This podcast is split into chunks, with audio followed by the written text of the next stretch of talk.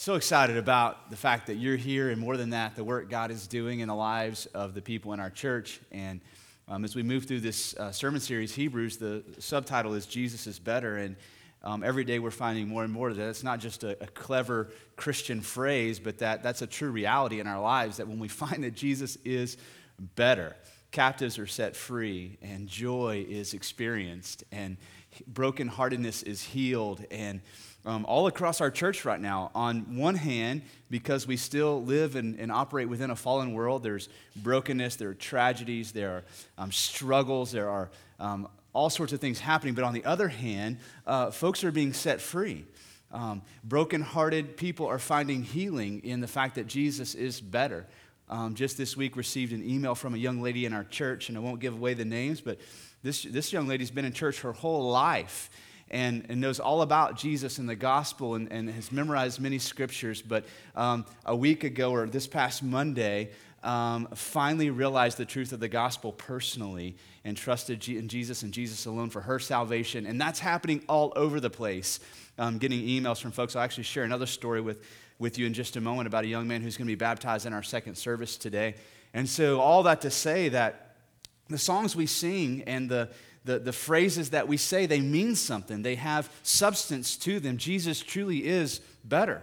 And that is the invitation to become a Christian, to find that despite what the world may offer you or what you may be ambitious for yourself and thinking that this will bring me pleasure, this will bring me security, this will bring me freedom, if you will truly trust in Jesus, you will find too that Jesus is better than anything else in heaven and on earth.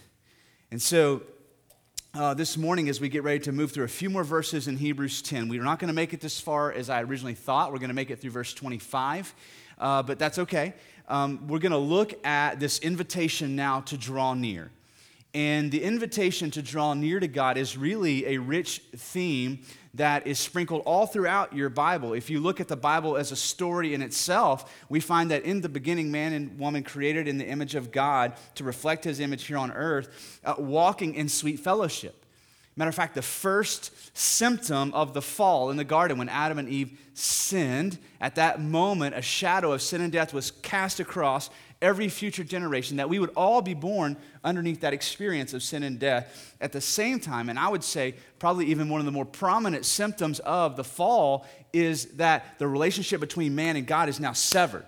The very first thing we see is God comes walking in the cool of the morning to walk in sweet fellowship with Adam and Eve, and Adam and Eve are hiding hiding themselves from each other and hiding from God. And we see that fellowship, that sweetness of fellowship that you and I were created to walk in with God was severed. And, and so then we, as we watch the story unfold throughout the Old Testament, We've been looking at the temple a lot lately and the covenants that God made in the Old Testament. And ultimately, what we see is that the temple that housed the Holy of Holies, the place where God's presence would reside, was not necessarily to keep man away from God, but God saying, I still want to be near you. The problem is, I, I can't be because of your sin, so I have to veil my presence from you. But this heart expression from God, I want to be near my people. All throughout the Old Testament, we find this promise from God saying, I want those who are not my people to be my people. Those who don't act like my people, those who don't walk and live and talk like my people, I want them to be my people. Matter of fact, in Isaiah 7, whenever the prophet is speaking about the Messiah to come, the rescuer who would come, in, uh, in Isaiah 7, he says, Here's how you'll know who the Messiah is. He'll be born of a virgin. His name shall be called Emmanuel. And then the Gospel of Matthew introduces Jesus to us, baby Jesus, and says what?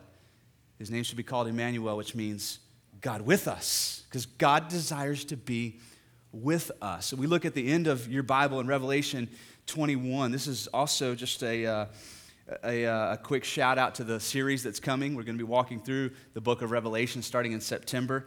Um, but if you go to Revelation 21, just a few verses, we find that in the end, after the appearance of the new heaven, the new earth, the new Jerusalem has descended. Uh, Revelation 21 3 says, And I heard a loud voice from the throne saying, Behold, the dwelling place of God is with man. He will dwell with them, and they will be his people, and God Himself will be with them as their God. So we see this theme all throughout the Bible this desire from God to be with His people. In Hebrews, so far in the first 10 chapters, that's come up quite a bit. God making a way for us to what? To draw near, to enter into the presence of God, no longer having to trust the priest to do it for us. We've now been invited in. And so today we're going to be looking specifically at this invitation to draw near. This, uh, this phrase, draw near, appears seven times in the book of Hebrews. Draw near to God. Now, what we're going to see today is that invitation plays out personally, but it also plays out corporately. Right? So, on a personal level, as I follow Jesus in my individual life, when I'm by myself, when nobody else is around, I've been invited to draw near into the very presence of God, to spend time with God, to commune with Him, to share my heart with Him, to hear from Him, to be guided, led, corrected by Him, right? On a personal level. That's my personal walk with the Lord. But at the same time, in a very beautiful way, we've been invited collectively to draw in and draw near. Starting in verse 19, Hebrews, let's just read these verses today, then we'll come back and talk through them. Starting in Hebrews 10, verse 19. Therefore, brothers, since we have confidence to enter the holy places by the blood of Jesus, by the new and living way, that he opened up for us through the curtain, that is through his flesh. And since we have a great priest over the house of God, let us draw near with a true heart in full assurance of faith, with our hearts sprinkled clean from an evil conscience and our bodies washed with pure water. Let us hold fast the confession of our hope without wavering, for he who promises faithful.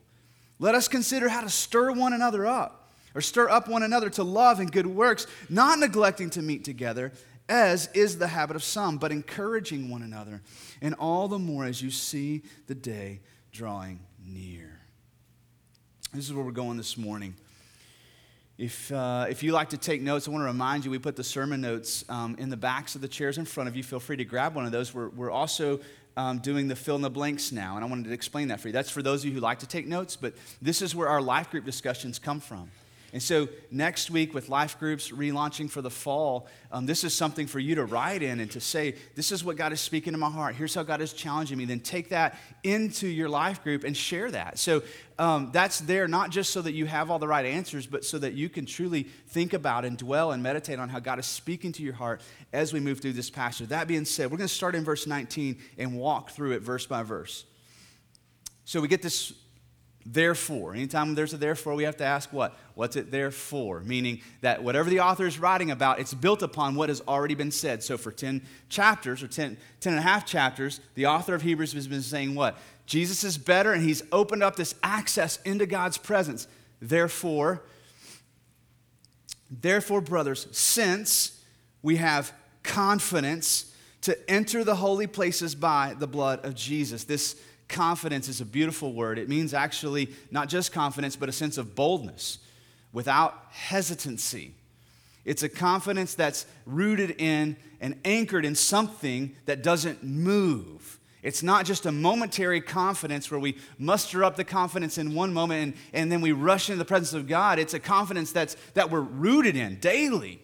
We have this boldness and this confidence, since we have it, to enter the holy places, the presence of God, by the blood of Jesus, by the new and living way that He opened up for us through the curtain, that is, through His flesh. Now, of course, in our, in our modern culture, there's this, um, there's this idea that um, since we can't reconcile religion, since we can't reconcile our differences, then let's just shift to this mindset that says there are many ways to God and you just need to pick one. And so there's this new kind of version of, of universalism that's, that's, that's a, hybrid of Christianity that says, well, I choose to go through Jesus, but you can choose another way. The problem with that is, is right here. There is only one way, right? And it's not for us to wave an arrogant flag to our culture and see, haha, we found it, we have the only way, but it is in humility and desperation that we say, we have, we've actually found it. We've found the way into the presence of God, and it's only through the blood of Jesus. Only his sacrifice is enough. The wisdom of our, our, our the wisdom of our culture, the right, the, the teachings of the most wise among us will never get us into the presence of God. It's only through the sacrifice of Jesus that we can enter in and have this personal relationship with God.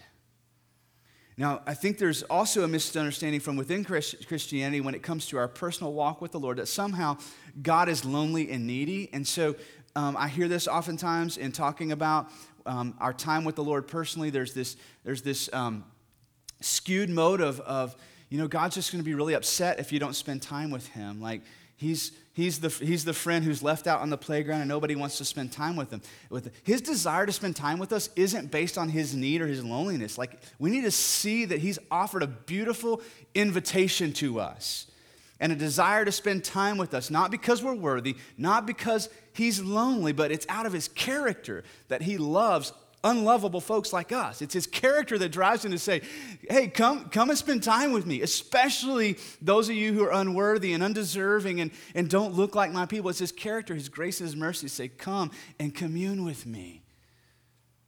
God's not the lonely kid on the playground hoping somebody will spend time with him. Every morning, the invitation is open. Come and commune with me. I'm the God of the universe. I don't, I don't need you, but I want you. It's different. Do you wake up like that, thinking that every morning? God wants to spend time with me. He desires to spend time with me.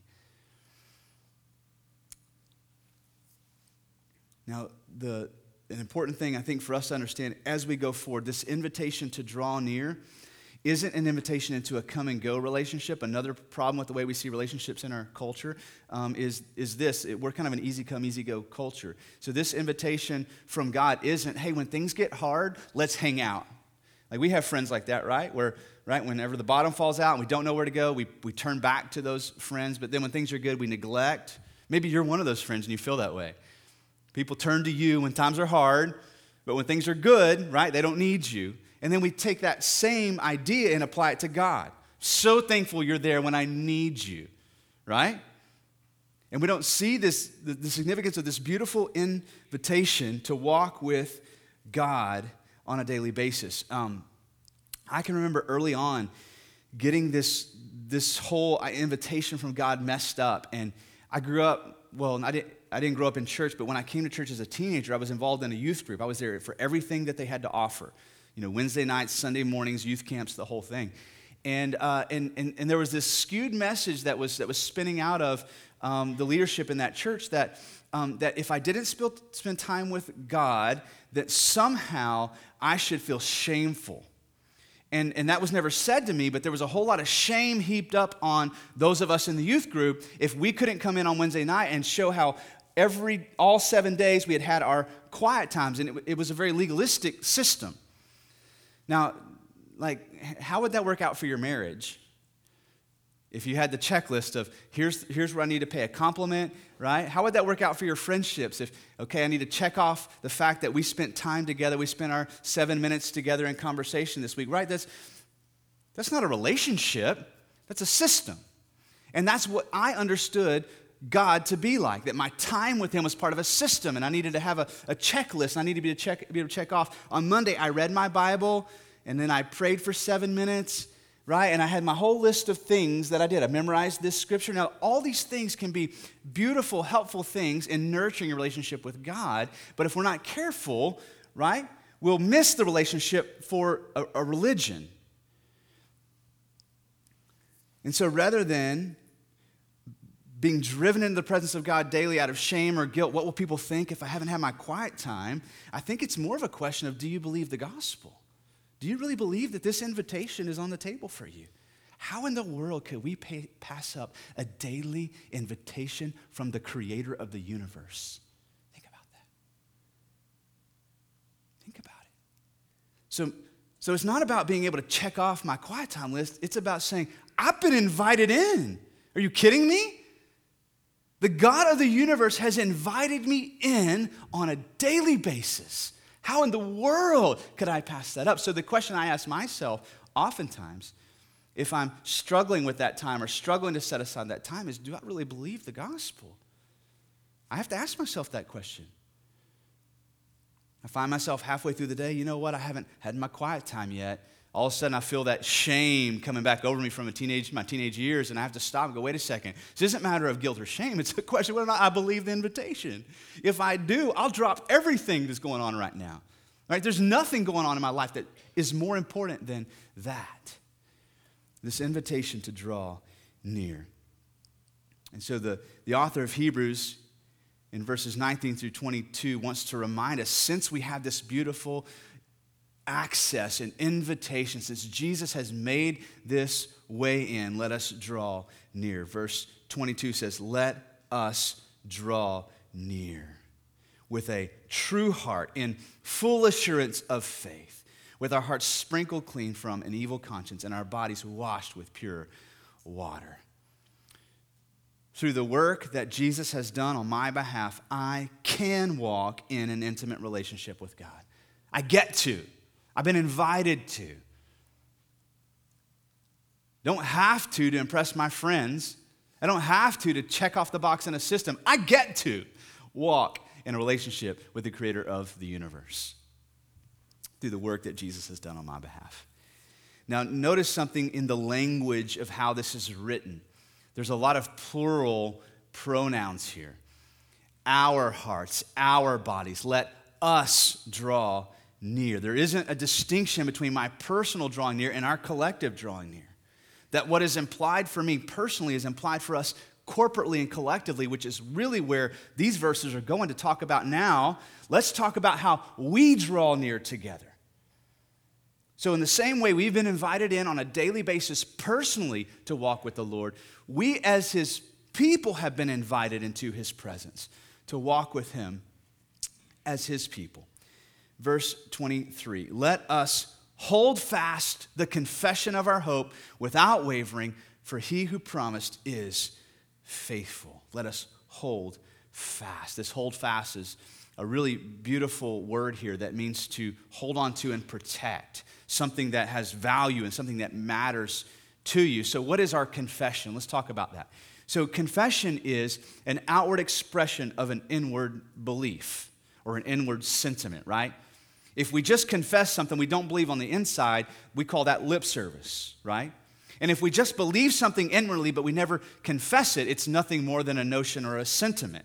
So there needs to be both here. The idea of a confession isn't that you just believe something inwardly, it's that you believe it so much, you trust it so much that it comes out of your life. Um, baptism, which we'll be doing in the second service today, is a, is a beautiful confession. It's an, it's an inward belief and faith an inward interaction with God that is coming out publicly. And so here, what's being described is not just what we see in baptism, but that there's actually this outward verbal expression of what you believe inwardly. And this can happen in, in a number of different ways. It can happen Starbucks, sitting down over coffee with somebody, talking about the matters of life, and the opportunity opens up, and the Holy Spirit prompts you, and you begin to confess outwardly what you believe inwardly. I hear what you're, hear what you're struggling with. That just sounds you know, really tough. Um, could I share with you where I turn when life gets that hard for me? Here's where I turn. And then you just begin to share and confess outwardly what you believe inwardly. But there's this another beautiful version of it, and it's when we get together collectively to confess together. This is what our songs are supposed to be. They're not just these emotional songs that stir us up and kind of warm us up for the sermon. Like we get to come in here on a weekly basis and express our confession together. I get to hear you sing it. I love it. When the band draws away from the mic, um, it's not for special effects. It's because that's the point of our worship, right? Is that we, with one voice, collecting our hearts together, saying, This is our confession. This is what we believe. This is what we hold dear. This is what we believe is true. It's a singular common confession among God's people. And so we're to hold fast to this confession, protect this confession. And here the author is pointing us to when we come together, let us hold fast to our confession, the confession of our hope, without wavering. Before we go any further, this is why it's so important that we sing the gospel every time we get together is it's one of, one of the many criteria through which our worship leaders filter the songs that we choose to sing. Now, not every song is going to have a, the, the full expression of the gospel in it, but every Sunday, through what we sing from start to end, we're singing the gospel. We're singing it over each other, we're singing it over ourselves, right? In so many ways, we're recalibrating our minds and our hearts to believe the truth again, despite what we may have heard on Wednesday or Thursday, or right? All the, the influences of the world on our lives and how we think about things. We come back in here on Sunday mornings and we hit reset. We remind one another of what it is that we believe, and we hold fast together to the confession. Now, if we don't read the rest of the verse, though, it sounds like that everything about what we believe is dependent on our grip. So I, when, I, when I hear this call to hold fast, I think about water skiing. I grew up water skiing, and, and, and water skiing requires a lot of um, different muscle groups and, and abilities. But let me just say this if you don't have grip strength, you're never going to make it up out of the water to learn all the rest of it. Holding fast means you hold on for dear life. If you've ever been water skiing, you know that almost inevitably every person who learns forgets to let go of the right? And so there's this submarine effect. You know, the first time they, you tell them, no, you can't let go, you got to hang on tight, and then they fall and they hang on, it pulls them underwater and dr- almost drowns them. And, and so that's what I think about in my mind when I hear this. But there's a second part to this verse that explains more clearly what, what I believe we're being called to. So we hold fast to the confession of our hope means we take hold of it. We grab a hold of it without wavering, for he who promises is what? Faithful. My grip strength isn't faithful. My ability to hold on to Jesus isn't faithful. So I reach out and take hold of that which is already taking hold of me. He is faithful. It's this idea of parent to children, right? So if I'm here and my four year old reaches up for me to pull him up and I reach down and grab his hand, he's gonna hold fast to me. But if I don't grab his hand, he's never gonna be able to hold on tight enough for me to pull him up. So, as we take hold of Jesus, what's beautiful is he is faithful to take hold of us. This is uh, expressed so beautifully in, in, in, many songs within our faith. Steven Curtis Chapman, in a song that's entitled um, Hold On to Jesus, says, I press on to take hold of that for which Christ Jesus took hold of me. I love that expression. This is what the author of Hebrews is calling us to take hold of that for which takes hold of us. Rich Mullins, in a beautiful song, I don't know who he is, he's long since passed away, but he has these lyrics in a song. He says, I believe that what I believe is what makes me who I am. I did not make it, no, it is making me. It is the very truth of God and not the invention of any man. He's saying, I take hold of something that's actually taking hold of me. I didn't come up with it, I didn't invent it. I didn't make it. It's actually making me, making me new, making me more like Christ. And so there's this beautiful invitation to people who don't look like God's people to come take a hold of the hand of Jesus. And when you do, right? Those of you who are Christians know this. In that moment, He does what? He grips back. He is faithful to take hold of you.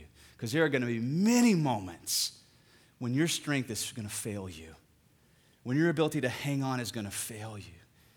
Doubt is going to come back against you. Temptations that you thought were long since gone are going to come back and, and cloud your vision, and you're going to be tempted, right? Prone to wonder, the song says. In those moments, right, like a little child, Jesus says, I what? I'll be faithful. I'm not going to let go of you. And so, if I were to pick my son up right now, I would feel him squeezing back. But let's just be honest it's not his strength, that binds us. It's my strength as his father. So let us hold fast to the confession of our hope like a child reaching up to take a, hold of the hand of the Father. Why? Because he who promised is faithful to hold us back. So, how do we hold fast then to God's word? What does that look like? Going back to our confession, I think first of all, it begins with trusting in God's word. Okay? So I'm going to use the word trusting in God's word because that implies a whole lot. If I just said reading God's word, I could very easily talk, be talking about a legalistic system. There are lots of people in our world who read God's word. Some of them are atheists. Some of them are Christians. Some of them are atheists who think that they're Christians. Some of them, you know, all over the board, right? Just reading God's word isn't what we're after here, but it's trusting in God's word. I want to share with you just a, a, brief snapshot of the testimony of a young man named Austin Grimes, who we baptized in our, next service. Um, I asked him for permission to share part of his story, and, uh, and, and, he gave it to me. And so, um, Austin is a young man who's, who's had a lot of struggles in life, a lot of inward and internal struggles, um, struggled with um, gender identity and sexual orientation. And uh, this past year, came to know Jesus as his Savior and trust in Jesus and Jesus alone. And early on, after he became a Christian, he noticed that automatically all these desires and struggles didn't go away.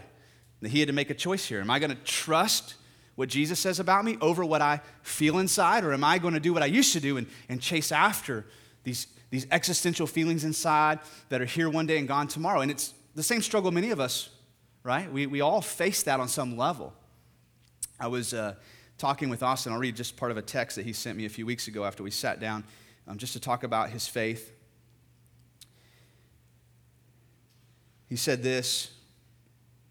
This was after um, a recent post. I wrote a blog about um, same sex marriage. Some of you read that and just said, you know, as a, as a church, we have to handle this the best we can as Jesus would have us handle it.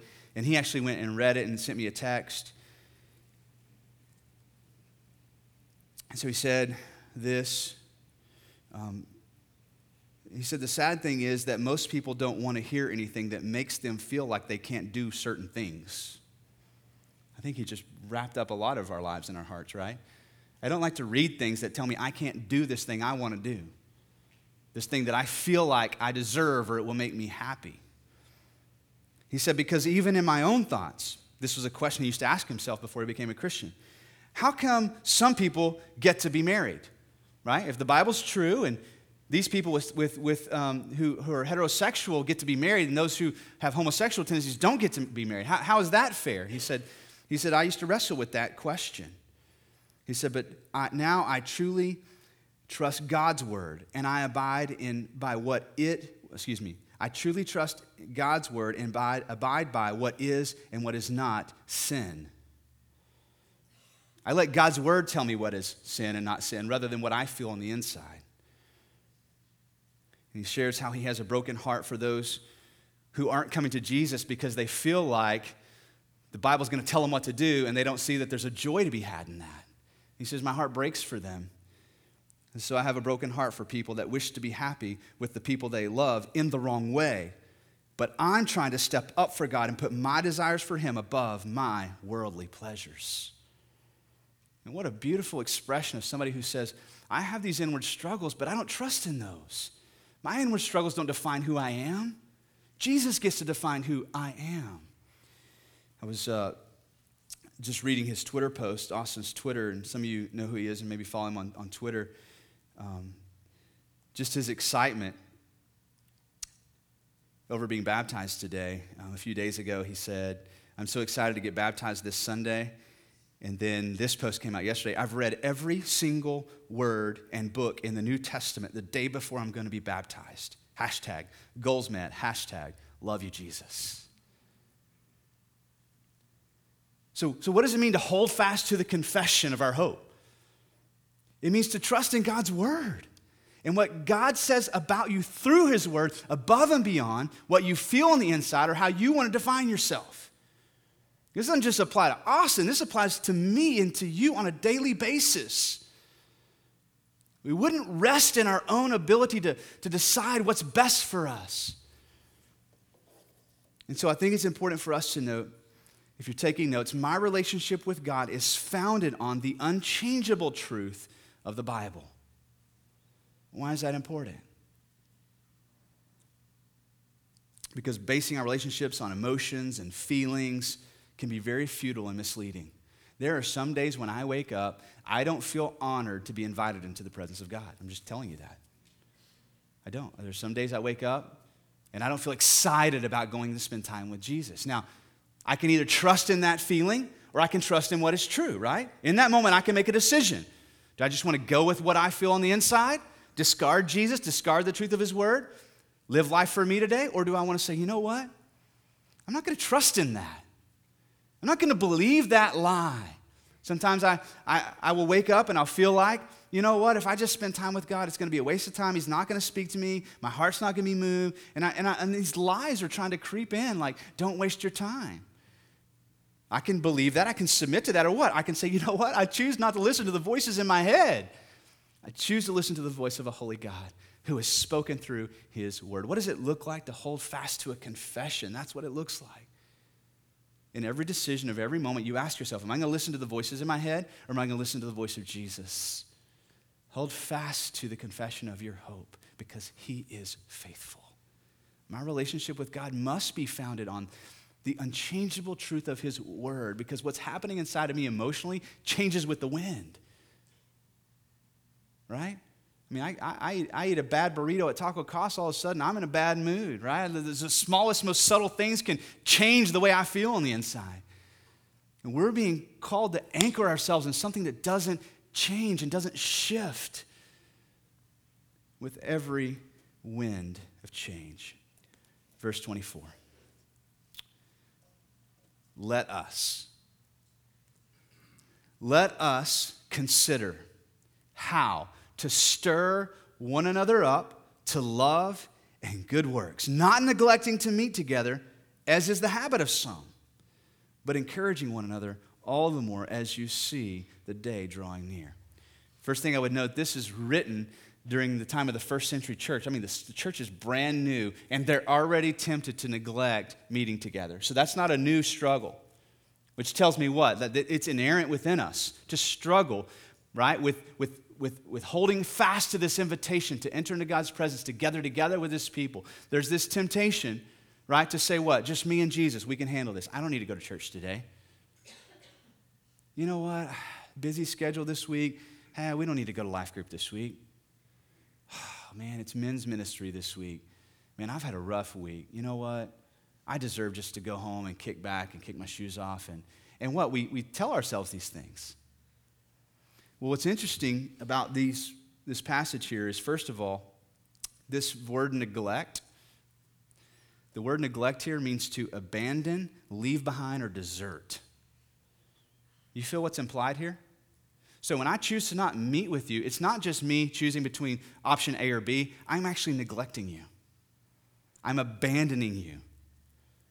Now think about that. That's a pretty strong word, isn't it? Right? My church attendance isn't just this lighthearted thing to take lightly. But when I choose to not meet with you in whatever format it is, whether it's Sunday morning, a small group format, a men's or women's ministry, whatever it is, when I choose to not be with you, my brothers and sisters in Christ, I'm neglecting you, I'm abandoning you, I'm leaving you behind, I'm deserting you. Implying what? We're supposed to walk in community. Now, the, this first verse says two things. We stir one another up to love and good works. And we're going to pull that apart and talk about each one. But first and foremost, this stir one another up is a really interesting word. It actually is a neutral word, so it can be used negatively or positively. Negatively, it means to get into like a heated argument, and one that escalates, right? I promise I don't know uh, what happened in your marriage this morning, but some of you know firsthand, right? Have a fresh idea what this looks like when somebody says something that stirs something up and then they say something back, and then before you know it, right, boom, bonfire, escalating. It's the same word used to describe the issue that uh, Paul had with uh, John Mark. And, and, it says that between uh, Paul and Barnabas, because Paul said, you know what, John Mark abandoned us, we're not taking him with us this time. Barnabas said, no, let's, let's take him with us. And it said that Paul and Barnabas had this stirring up or this strong, these strong words of dissension between them. So it can be a negative, right? and we get a good mental image. Now, now take that and transfer it to a positive example. So it's not just you and I walking up to one another saying, How you doing? I'm fine. It's a, it's a conversation that escalates. And the same way it can escalate in a negative fashion, you and I are to stir one another up, to enter into community with one another in a way that it escalates in a positive fashion. We stir one another up, not in argument, not in heated debate, but instead to what? To love and good works. And think about that. In the same way, right, that person can set you off, and all of a sudden you're saying things in a way you don't mean to say them. Just quickly, all that emotion is involved. Now, in the same way, with the same vigor and escalation and, and passion, right, we would do that for one another in a good way to love in good works. The first thing I would say here is none of this can happen if what? If we neglect if I abandon you and I don't show up, whether that's a, a time we have together set aside at Starbucks on a Tuesday morning or it's Sunday morning in here, if I abandon you, if I desert you, there's no way we can fulfill the rest of these verses. We're out. Right? The point of this is let us come together and not neglect one another. So, what we do here on Sunday mornings is so important in fulfilling not just the, what the scriptures are calling out here, but what we are inherently created to do to walk in community with one another in the presence of God. My relationship with Jesus is dependent. It's dependent on gathering together with other believers in worship. It's dependent on it. There's only so far I can go by myself. I need to be with you, and you need to be with me. We need to be with one another. What we do here on Sunday mornings, right? It's not just putting on a show. This is a biblical mandate to come and gather together in worship. But we're also called to stir one another up in love, which implies what? Relationship.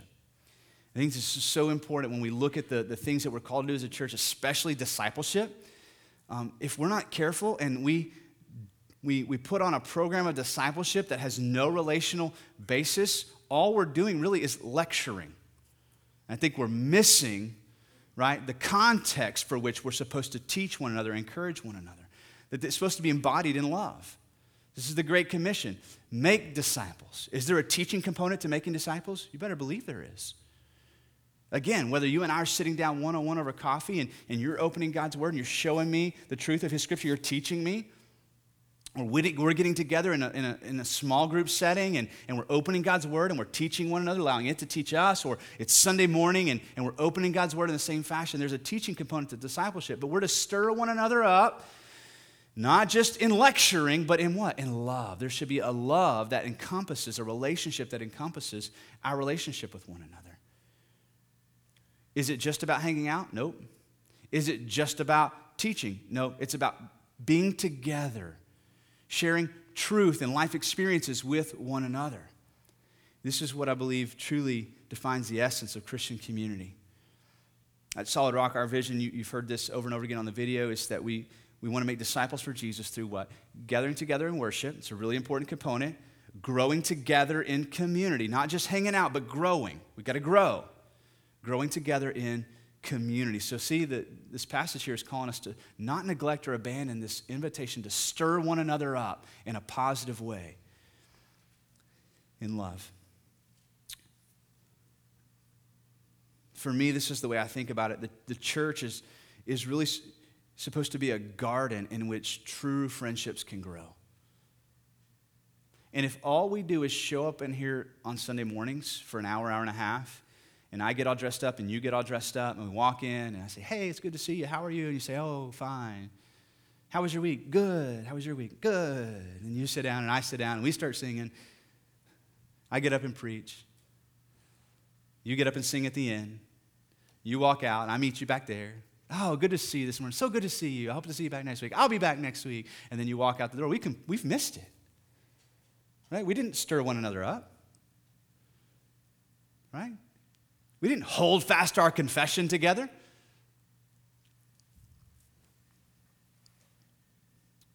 The church, our gathering together, whether it's one on one, small group setting, a big group setting, is to be a garden. Think about it that way, in which true friendships can grow true relationships. Every time you show up here, God is working on you, He's working on us together. My relationship with Jesus is dependent on growing together with other believers in community. This is how we were designed to grow.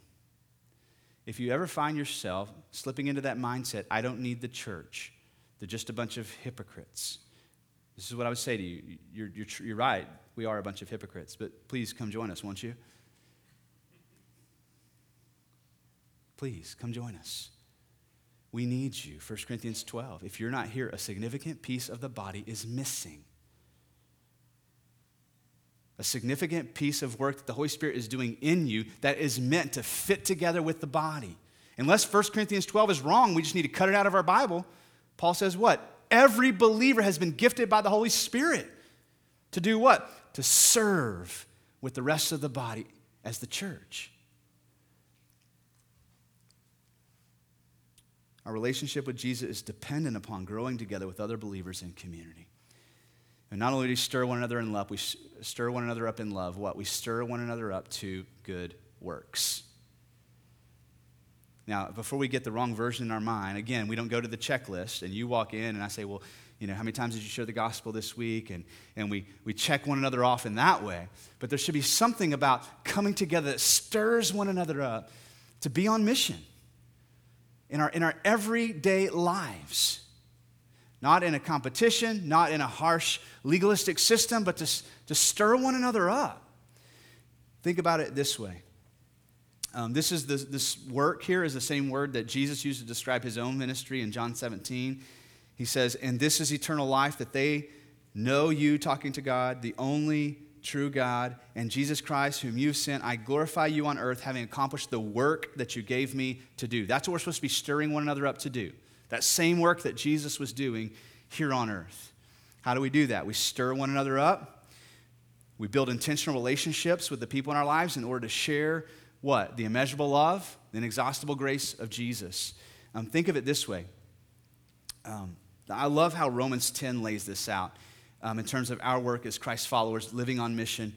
Uh, in Romans 10, after explaining that it's those who believe and confess who are saved, and everybody who calls on the, Lord, on the name of the Lord will be saved, some rhetorical questions follow from Paul. He says, What? How are they going to believe in whom they have not heard? And how are they going to hear unless somebody proclaims it? And how is somebody going to proclaim if they aren't sent? And then this beautiful verse from Romans 10, it's the last part of verse 15. As it is written, How beautiful are the feet of those who preach the good news. When you hear that verse, you need to think about the church living on mission. How beautiful are the feet of the people of God when they live their lives on mission. So I don't know what your mission field is, but I know you've been given one. Your neighborhood, the people around you, the people you work with, even people in your family. God has given you a community to walk out your faith in, right? And, and not Again, not part of a legalistic system to impress God or to pay Him back for dying on the cross for you, but like when we get together, we're supposed to stir one another up to go do that. There's something about having been here with the church when you leave out of here causes you to want to be what? On mission. What, what, do you, what does that mean? It means that you have experienced something so sweet and beautiful in here that you think this way I want people who don't know this love to come know this love. I want people who don't know about this invitation to hear this invitation. I want people with a skewed perspective of God, of people who, who, who are, are living in a sense of darkness and hopelessness. I want them to know the hope we have in Jesus. That's what it means to live on mission, that you would, out of those motives, take the hope you have and share it with people one on one at Starbucks, right across the wall of your cubicle, people in your family, people in your neighborhood. And I would say this my relationship with Jesus is dependent upon living the mission in my everyday life. Think about it that way. How can I have a relationship with Jesus when he says, Come to me? I will not only forgive all your sins, I will restore your relationship with me. I'll put in you my spirit, and then I will give you this beautiful purpose here on earth to live out my mission. And when we neglect that mission, we're neglecting part of the invitation, aren't we? Jesus is saying, Listen, here's what I'm doing on earth. Come join me. Come find in me this, this joy that, right, that, that doesn't go away. This hope that can't be shrouded by the difficulties of this life. Come join me, won't you? And then join me in taking this same hope to the world. I think when we hear the word mission, we so often think about mission trip or mission event. We don't realize this is like, this is the essence of my relationship with God that I'm living on mission. And so Hebrews reminds us to not neglect meeting together, verse 25, as is the habit of some, but encouraging one another all the more as you see the day drawing near. Should be a sense of urgency that comes out of our time together. This, this hope we have in Jesus, not only is it good, it's urgent that we would want to share it with others. So, by fully trusting in the finished work of Jesus on the cross, God has invited us to draw near to Him in full assurance that He will take hold of our lives and lead us towards maturity in Christ. Through the work that Jesus has done on our behalf, we can now walk. We can now walk in an intimate relationship with God. Our relationship with God is based upon the truth of the Bible, and it's dependent upon walking in fellowship with other believers, in worship, and in community and mission. I'll just share this with you up front. Just a side note. If you ever come to me for counseling, don't be surprised when I begin to ask about these areas of your life. Why? Because this is the way your life was designed to work in Christ. These are the elements that are supposed to be present in your life. And so I'm going to ask you are you walking in community? Who, who are the Christian brothers and sisters around you who stir you up? I don't care about your church attendance so that we can mark off a list, but I'm going to ask you, like, what is, what is your worship experience like? Are you, go, are you participating in a church that sings the gospel over you and stirs your heart up to the confession of your hope? And I'm going to ask you about the mission. And uh, for a lot of us, we think, well, once my life is on track, then I'll live the mission. Jesus saying, no, no, no. Like, I want to work through you right now in your brokenness, I want to invite more broken people in. In your not togetherness, I want to invite more people who don't have it together. Don't wait until you get it down, till you're perfect. I want to use you and work through you right now to lead people into a relationship with me. I want to pray for us now, and um, we're going to pick this back up in Hebrews 10, verse 26, which is going to bring up some interesting questions, and then right into chapter 11. And then we'll have one more sermon in Hebrews after that, and then we'll be uh, shifting our focus to Revelation for the rest of the year. So um, I want to pray for us now. Um, I, I sense two things possibly in the room. One, um, it, those of you who, who are Christians here today, like myself, there's a challenge, right? To, to, to kind of reset, recalibrate, rethink about our relationship with God and our time with Him, that we wouldn't just walk out of here committing, I'm going to read the Bible every day this week, but that we would walk out of here excited about the opportunity we have to spend time with God each day this week. Excited, God. I can't wait until I, that moment that I've set aside. I'm excited about it to open your word and to hear from you. I'm so excited about that, God. I feel so honored and privileged that you would invite me in. And, and, and that, I feel like it would be important for us to, to reset our minds this morning to think that way before we leave out of here. And for those of us, I mean, for those of you who maybe you aren't a Christian, I hope that today you have heard the beautiful invitation to come as you are. God's character causes him to love us when we're unlovable. You don't have to fix yourself up to have this relationship. God says, Come to me as you are. I love you enough to take you just like you are, and I love you so much. Here's the thing I won't leave you as you are. I'll start working in your life immediately, and there'll be some struggles that remain, but I'm going to walk with you on a daily basis. You're going to have access to my presence, my spirit living inside you, and we're going to be working this thing out, struggle by struggle. We're Going to go through it doubt by doubt. We're going to go through it temptation by temptation. And every day, working on you, working on you, working in you and through you. And that invitation's open for every person today. That anyone who would call on the name of the Lord will be saved, will be rescued. The Father is standing here, right?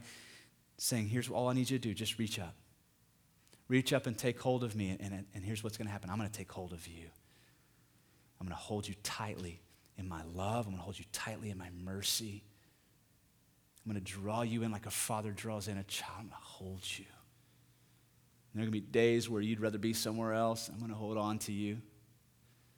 There are going to be days where you're excited about me, and that's going to be awesome. There's going to be days where you're struggling, and maybe you get mad at me. That's okay. I'm going to love you like a father loves a child. And that invitation is open today that by faith you would draw near to God and say, I believe. I believe that Jesus is the Son of God, and I believe He's died for my sins and given me this relationship with God. So let me pray for us now as the worship team comes back up. Father, what a beautiful opportunity to open your word this morning, to see, God, your heart, to live in fellowship, God, with your people. And most days, God, we still don't look like your people. And we're so thankful that your character, your nature,